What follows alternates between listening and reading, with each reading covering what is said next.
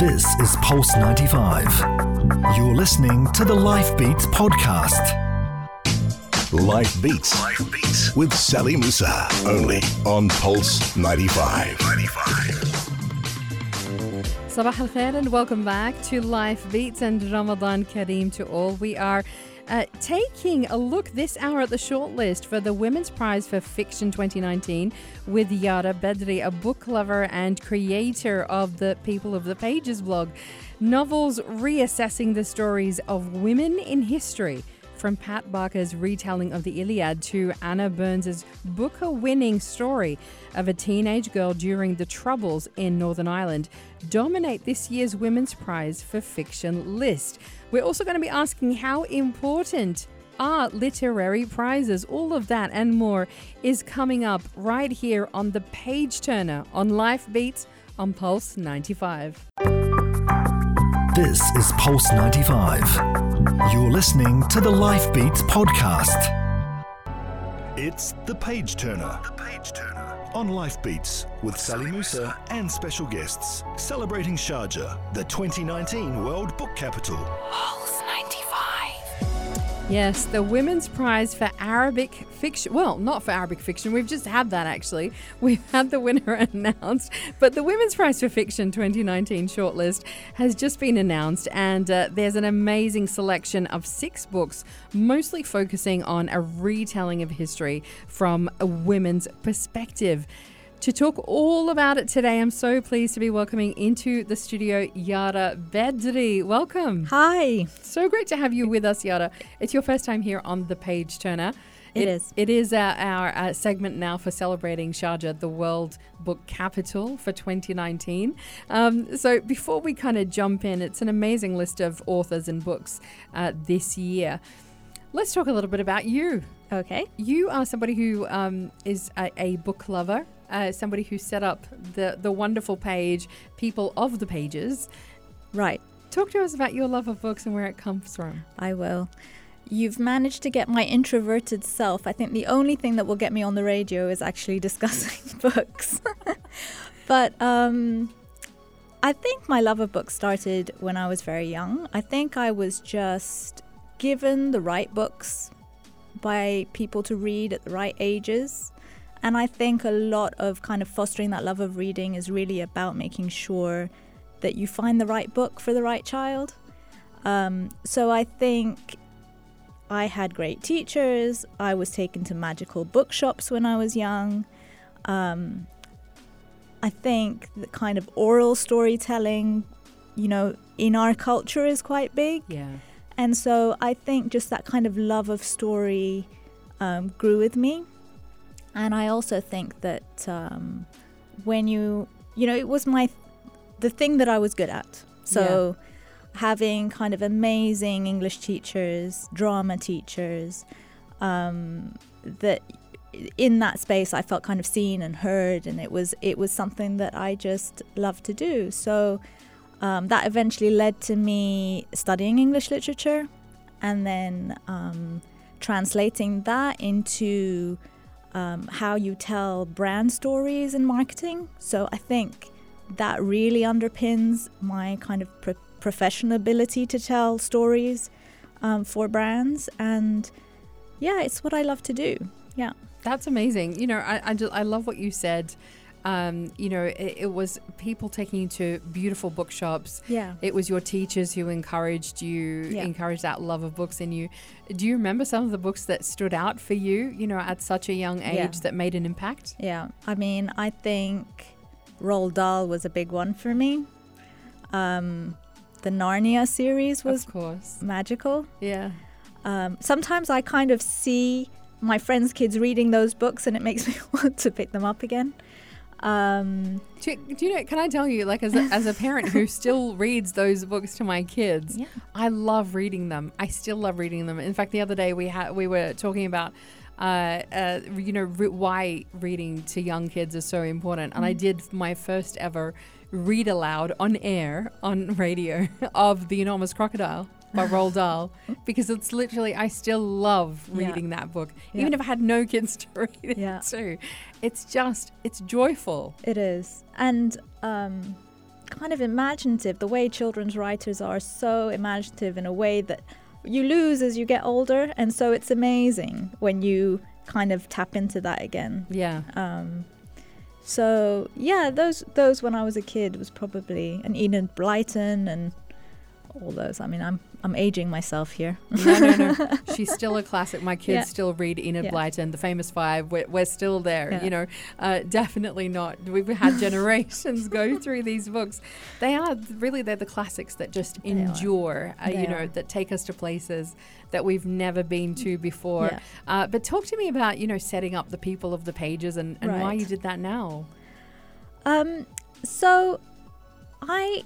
I think I it was a way for me to share um, what I was reading and what I wanted to put into everybody's hands, um, because there's nothing kind of sharing the love of a book and having a discussion about a book um, with other people. Yes. And so um, it was just one way of doing that, and I enjoyed it. I enjoyed the creativity behind it. I enjoyed the engagement and the discussions. Um, because it, it re- you really can build a community around those kind of discussions on Instagram. Um, and Bookstagram is huge. Yeah. Um, I didn't realize when I started how huge it was. Bookstagram. Yes. Yeah. It's kind of the the book people on Instagram.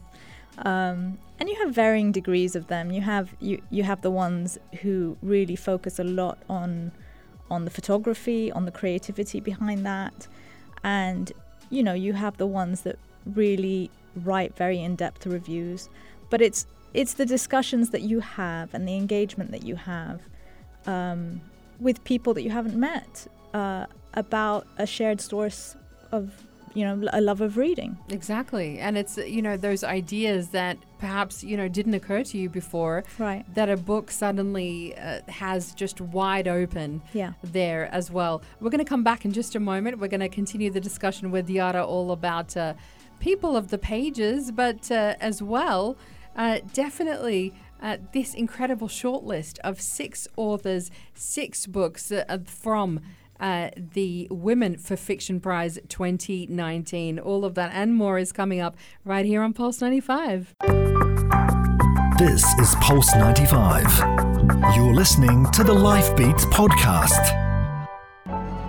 It's The Page Turner. The Page Turner. On Life Beats with Sally Musa and special guests celebrating Sharjah, the twenty nineteen World Book Capital. Pulse ninety-five. Don't you love that? Sharjah World Book Capital twenty nineteen. For a lover of books, what does that mean to you?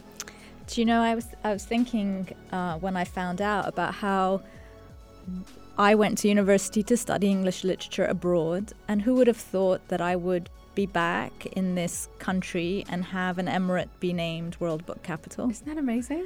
I mean, I think so much focus is put on um, this country growing and modernizing and the infrastructure and, you know, all the tourist attractions, but there is a focus on culture. There is a focus on trying to build that cultural landscape that mm. um, I'm glad isn't being missed. Yeah, you know, especially here in Sharjah. Yeah, I don't think I've ever seen a city that is so big on books. Like, yeah. It's just incredible between, uh, you know, the Sharjah International Book Fair and the Children's Reading Festival, and it almost comes as no surprise at all. Yeah, to see it being named, you know, World Book yeah. Capital. It's incredible. And it's good to get that recognition, because I think people working in that space sometimes feel like they're pushing water uphill. Yes. And so kind of just to be able to be given that title and to be given that recognition kind of gives them a little bit more drive to, to focus on continuing to grow it. So it's going to be amazing. Have yeah. you seen the House of Wisdom that is being built? No. It's like this incredible library. Ah. Oh, stunning library that is being built here in Sharjah as well um, to mark the occasion. It's going to be finished next year, so we cannot wait for that. Um, but, you know, let's come back to uh, the uh, the Women's Prize for Fiction twenty nineteen. Yeah. This is uh, amazing. It's a, a stellar list of finalists. You've got uh, Circe by Madeline Miller. It's on the list, and if it's uh, peaked, it's going to be her second. Oh, she's a previous winner for yes. the Song of Achilles. So Madeline Miller is a um, a classics teacher, And um, so she, so her thing is this kind of retelling of Greek myths. Um, and she won for Song of Achilles a, a few years ago. Um, and so, yeah, I, I'd be curious whether they'd they'd award the prize a second time to Madeline Miller. Okay. Yeah. Uh, so she's kind of the first one. We're going to go through some of these in, in a lot more detail. Circe is one of them. Yeah. Um, uh, and another one that's kind of going into Greek mythology as well is uh, Silence of the Girls by Pat Barker, um, who actually won the Man Booker Prize in two thousand five for The Ghost Road. Yep. So I haven't read The Silence of the Girls, but my understanding is it's a retelling of the Iliad again. So for there to be two books that are based on mythology is interesting. Um, but yeah, she's a very accomplished writer. Mm. She, you know, so she definitely has a place there. So I'm looking forward to reading that one.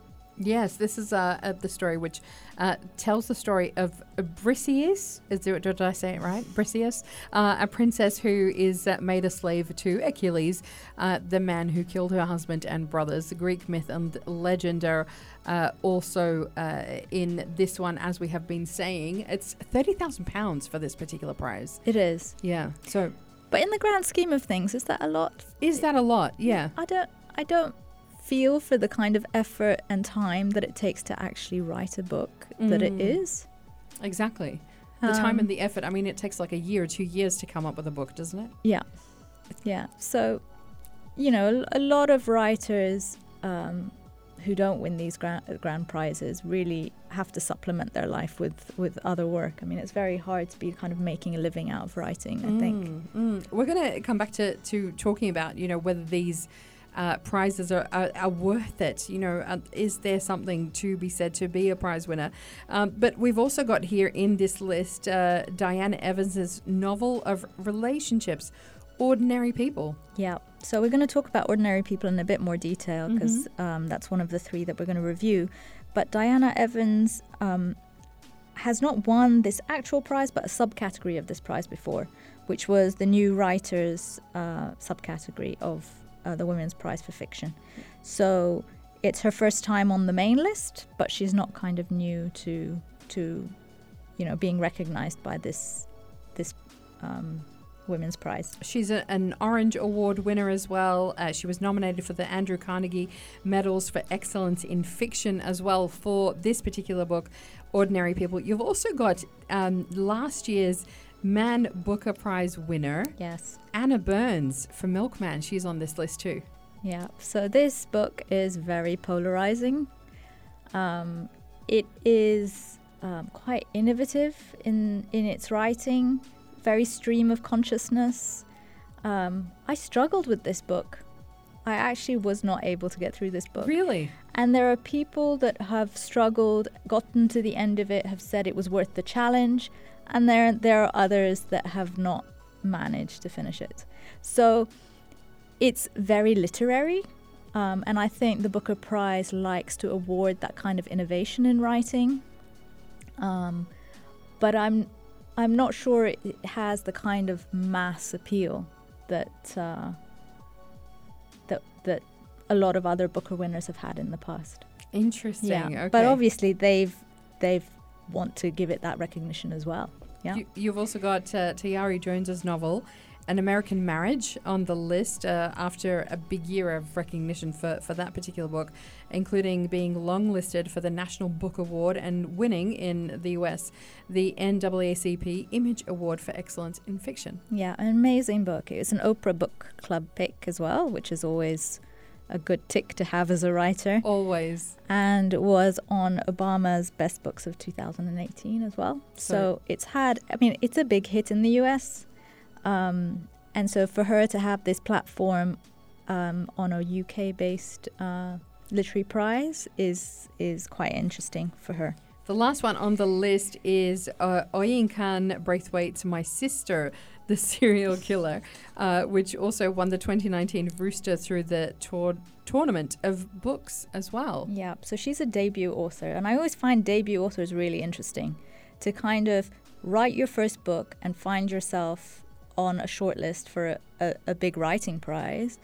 Um, must be quite life-changing. Um, and My Sister the Serial Killer, I haven't read yet. I have on order now. Um, but it's supposed to be quite sh- short, quite a quick read, um, but also a read about kind of two sisters, one of whom keeps killing her boyfriends. Mm. So. There's an interesting yeah, uh, yeah. plot line for you. Uh, we're going to be coming back in just a moment with you, Yara, talking uh, three books, An American Marriage, Uh, Circe and Ordinary People. I cannot wait to get stuck into these. More to come on Life Beats. This is Pulse ninety-five. You're listening to the Life Beats podcast. It's The Page Turner. The Page Turner. On Life Beats with Sally Musa and special guests celebrating Sharjah, the twenty nineteen World Book Capital. Pulse ninety-five. Yes, welcome back to The Page Turner. Yara Badri, uh, the creator of the People of the Pages blog, she is here with me talking through the shortlist uh, for the Women's Prize in Fiction for this year. The the, the winners are going to be announced on June the fifth, I believe. Yeah, not long to go. Not long to go.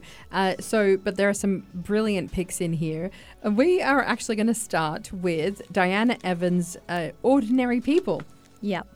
So we're starting with what isn't my favourite book of the three that we're talking about, um, but Ordinary People is, um, to tell you a little bit about it, a book that centres on two kind of disaffected middle-aged couples that have become parents and are struggling with the compromises that are having to be made after children have come into their lives, and kind of the questions of not losing your identity and the everyday struggles of life. Um, and she takes her theme and the title, actually, interestingly, from singer-songwriter John Led- Legend's song, Ordinary People. I read that and I yeah. thought that was really... And there, okay. l- there are a lot of musical references in, in the book itself, um, whether it be about John Legend or Michael Jackson or... Um, Gloria Gaynor. So there's, it's kind of something that she interweaves within the story.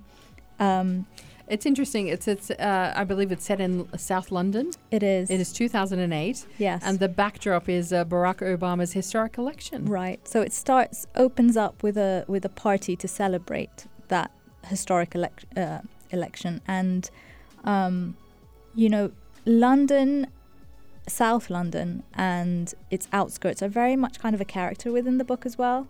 So one of the things I did love about the book is sometimes there are passages where it reads like a love letter to London. Mm. Um, you being a Londoner yourself, you felt it. I felt it, and I think, you know, you see it through the characters' eyes when they're travelling on the bus, or kind of their own nostalgia if they've moved to the, one of the characters who's moved to the suburbs, um, looks at it with very nostalgic eyes, and she really brings to life that kind of Um, you know, the mess of London and the the the kind of energy and the daily commute, and when, you know, the light hits buildings in certain ways. And so if you do have that connection with that city, um, it is definitely something that kind of, you you know, you read the book with a lot of kind of warmth and nostalgia for that. So, mm.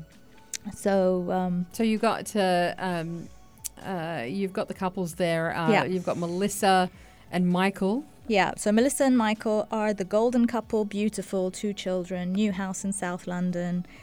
He's kind of feeling a general lack of passion in life, um, and wondering where the love has, has gone between them. That kind of early infatuation's disappeared. And Melissa is struggling with motherhood and her sense of identity and the change, the big change that's happened in her life since she had kids. Mm. And then the second couple, Damien and Stephanie, are a bit more homely and settled. They're living in the outskirts of London. Uh, he is struggling with the recent loss of his father, but he's very out of touch with his emotions. So um, Stephanie is an interesting character because she's kind of a counterbalance to Melissa. Mm-hmm. So where Melissa is struggling with motherhood, Stephanie has always had this kind of clear and steady wish to focus on motherhood. But trying to find ha- harmony with a husband that's in crisis is... Um, proving to be difficult. Um, as it would. Yeah. As it would. And what did you not like about the book? I think that I I think it's partly intentional, actually, that their lives are not that story-like. Mm. Right? Um, I mean, I think a lot of their struggles are very sharply observed, and she writes very well about small situations in marriage that can become nuclear, you know, kind of the, you know, can't find the fitted sheet, where's the fitted sheet, and how that kind of escalates um, into an argument, which I think takes a lot of talent because, you know, you, you have to understand human behavior and human, the way people converse and et cetera. So I think she's a very talented writer. Mm. But um, for me, it was a bit flat. I think of all the characters, Melissa was probably um, the linchpin of the novel for me. And I think a lot of her struggles were very relatable. So, um, you know, she was once an editor at, fas- at a fashion magazine. She decided to go freelance after the birth of her second child. And I'm going to read a little bit for you. Um, you know, she pictured a blissful new life of evenly balanced and creative working motherhood. She envisaged her baby dozing with the sun filtering in through a window while she sat happily at her desk working. And obviously she's kind of dismayed that she's going to these kind of baby sing-along classes and having to have inane chit-chat. And I think, you know, as a character, she's really well sketched. So I think it's one of those books that I found readable. I'm glad I read. There were there were parts of it that I loved. But I was a bit surprised to see on the shortlist because mm. I think there were other books that I would have predicted would have made it uh, above this one. Uh, d- including? Uh, so Normal People by Sally Rooney. Um, I've seen a lot of commentary about a book called Lost Children's Archive that um, that really kind of was a big shock that it didn't make it to the shortlist. So, okay. Um, but it does take, you know, quite a, a skill, like you said, uh, to take the mundane yes. and to kind of dig deeper. Yes. Uh, and to, to find, you know, the, the underlying meanings uh, that, you know, we experience every day in our everyday lives. But actually, there's so much more to it than that. Yeah. Let's uh, go to the next pick that uh, you've got on this list today. Do you want to go with American, An American Marriage or yeah. Circe? So let's go with An American Marriage. So An American Marriage has al- already found its success in the U S, as we were saying. Um, and... It's about two upwardly mobile African-American newlyweds who really are ripped apart when the husband is sentenced to twelve years in prison for a crime he didn't commit. Um, and so Roy and Celeste are the, the, the name of the couple. Mm-hmm. They haven't even been married a year when he's wrongly convicted. So wow. This is set in, you know, the South in the, in America. Um And it feels like a classic novel. It's interesting because it's not um, set in the past. It's quite contemporary, except it has that feel of a classic novel. It's uh, interesting because I'm looking at the cover as well, and the cover looks like something from the sixties. Yeah. Yeah. And I think it's just kind of drenched in that feeling of, of, of, um, of the South. But there are a lot of... You kind of suddenly get surprised because there's a lot of slang that's thrown in that is very contemporary. So I, I kind of like that mix. It's, she has kind of a very unique voice, I think, this writer. Um, so when this book starts out, you think it's going to be a story about this unjust system, this kind of fight for his freedom. Um, that's where you're expecting it to go. But it, it ends up being a much more delicate human story. Mm. Um, and it's told from the alternating perspectives of Roy, who's in jail, Celeste, who's kind of grieving the loss of her husband, and then the introduction of Andre, who is Celeste's um, friend, childhood friend, who she then takes comfort in. Um, and so there's a love triangle that's introduced, mm. which complicates what is already a very complicated situation. And it's that tension that carries you through the book is, are they going to make the right decisions? Are they going to be able to hold on to love? Um, and then again and again, this concept of kind of what is your uh, obligation or duty uh, to somebody who you're married to? Wow. Yeah. Wow, that's very powerful. It is. It is. And um, I read a few interviews with the author, with Tyari Jones, after, where she talks about where the idea of the book came from. And uh, she's super intelligent. I mean, like sometimes when you read interviews with authors, you can see how deeply they've thought about the story and yeah. the characters, and um, and she says she was she was basically um, doing research at Harvard about mass incarceration. So she had a lot of information, but she was struggling with what the story would be. And then she was eavesdropping on a couple who were arguing in the mall. Mm. And when she describes this couple, she says, you know, the woman was so beautifully put together. She was stunning, kind of well-dressed, and, and the man less so. And um, so what she heard is she heard the woman say, you know, you wouldn't have waited on me for seven years. And then the the, the gentleman shot back, this wouldn't have happened to you in the first place. And so she took that little snippet of hearing that conversation and created this story. Wow. Um, based on that. That's and powerful. That's incredible. Isn't it fascinating where it they get their ideas from? Exactly. I love yeah. that. You know, what, how, you know, just like an exchange, a, yeah. a two-sentence exchange between two people can spark an entire award-winning novel. Yeah. It's incredible. What did you love most about it? I loved most about it the fact that it's told from the perspectives of the different characters in an alternating way. And every time you think that you have... Um, chosen aside, uh, she complicates your life. Wow. Yeah, because you, you you kind of understand the perspectives of all of them. And even though all of them make bad choices at some point, um, she deals with it in a very kind of non-judgmental way. In a very nuanced way. Yeah. yeah. And I think I think that question, like the big question of, she said a lot of readers um, were very judgmental of Celeste. Mm. And I think it's true. If if it had been the other way round, would we have judged Roy in the same way that we judge Celeste? So she found that kind of question really interesting um, about how we kind of potentially hold women to higher moral standards. I feel like I need to read this book now. Yeah, this good. Is so interesting. I love it. And this is why we're doing this segment, yeah. you know, to discover great writers and great books. Uh, we're going to come back in just a moment and talk Circe by Madeline Miller. This is Pulse ninety-five. You're listening to the Life Beats podcast. It's The Page Turner. The Page Turner. On Life Beats with Sally Musa and special guests, celebrating Sharjah, the twenty nineteen World Book Capital. Pulse ninety-five. Yes, we are talking the Women's Prize for Fiction twenty nineteen with Yara Badri. Yara, I feel like um, this is really one of the favourites to take out the prize, particularly because, um, as well, its uh, author Madeline Mil- Miller has done it before. Yeah. Um, Circe, a hugely popular book. Um, all about Greek mythology, and you were kind of go- going, this is not for me, I'm not into Greek mythology, yeah. but what happened?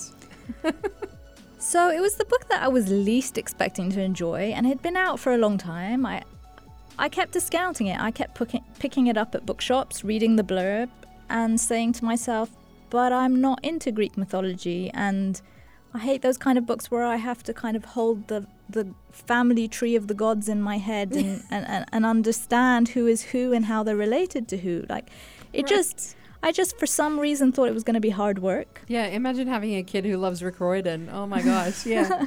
And um, I eventually, I think the kind of, th- the, the amount of positive reviews that were coming out about the book and... Um, you know, eventually its nomination on the long list. Mm.